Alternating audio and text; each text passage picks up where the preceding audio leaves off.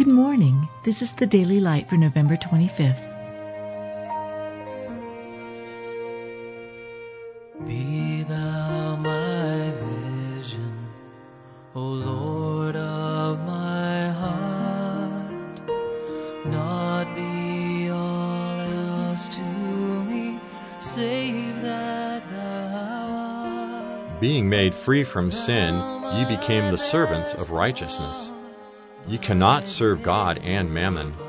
When ye were the servants of sin, ye were free from righteousness. What fruit had ye then in those things whereof ye are now ashamed? For the end of those things is death. But now, being made free from sin and become servants to God, ye have your fruit unto holiness, and the end everlasting life. Christ is the end of the law for righteousness to every one that believeth. If any man serve me, let him follow me, and where I am, there shall also my servant be.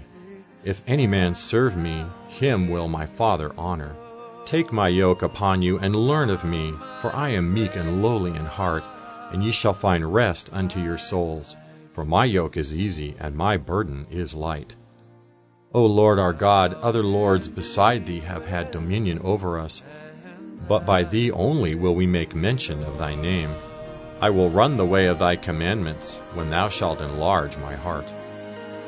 You've just been listening to The Daily Light, a daily morning and evening devotional of Scripture compiled by Samuel Bagster and published in 1825.